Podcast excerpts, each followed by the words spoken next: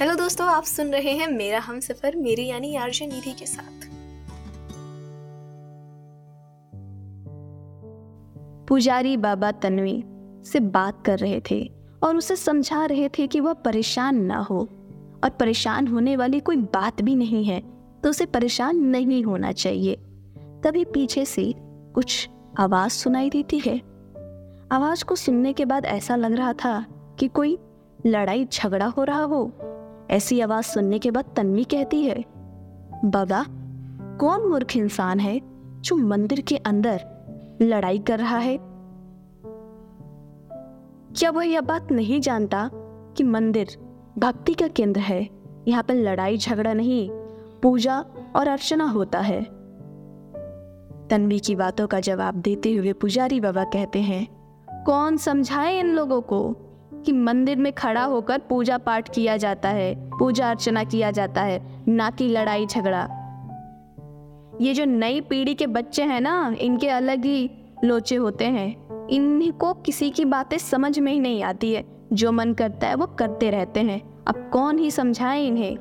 ये नई पीढ़ी के लोग भी कमाल के ही होते हैं।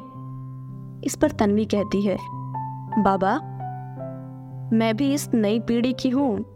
और मेरे भी जितने लड़ाई झगड़े हुए हैं, वह सब मंदिर के बाहर ही हुए हैं। ये बात तो आपको भी पता है कि मैं कभी भी मंदिर के अंदर लड़ाई झगड़ा नहीं किए हूँ। मंदिर के अंदर मैं बस पूजा पाठ ही करती हूँ। तो आप कैसे कह सकते हैं कि नई पीढ़ी के लोग भी कमाल के होते हैं?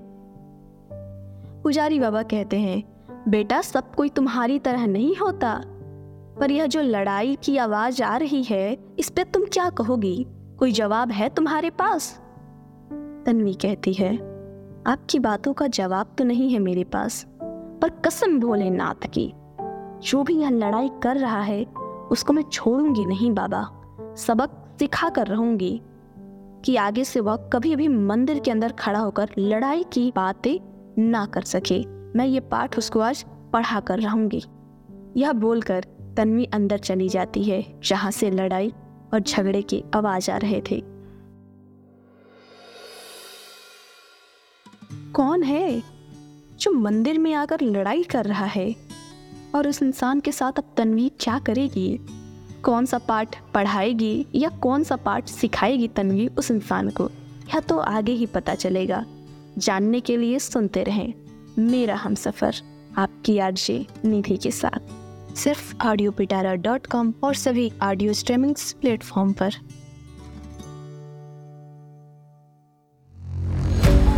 ऑडियो पिटारा सुनना ज़रूरी है।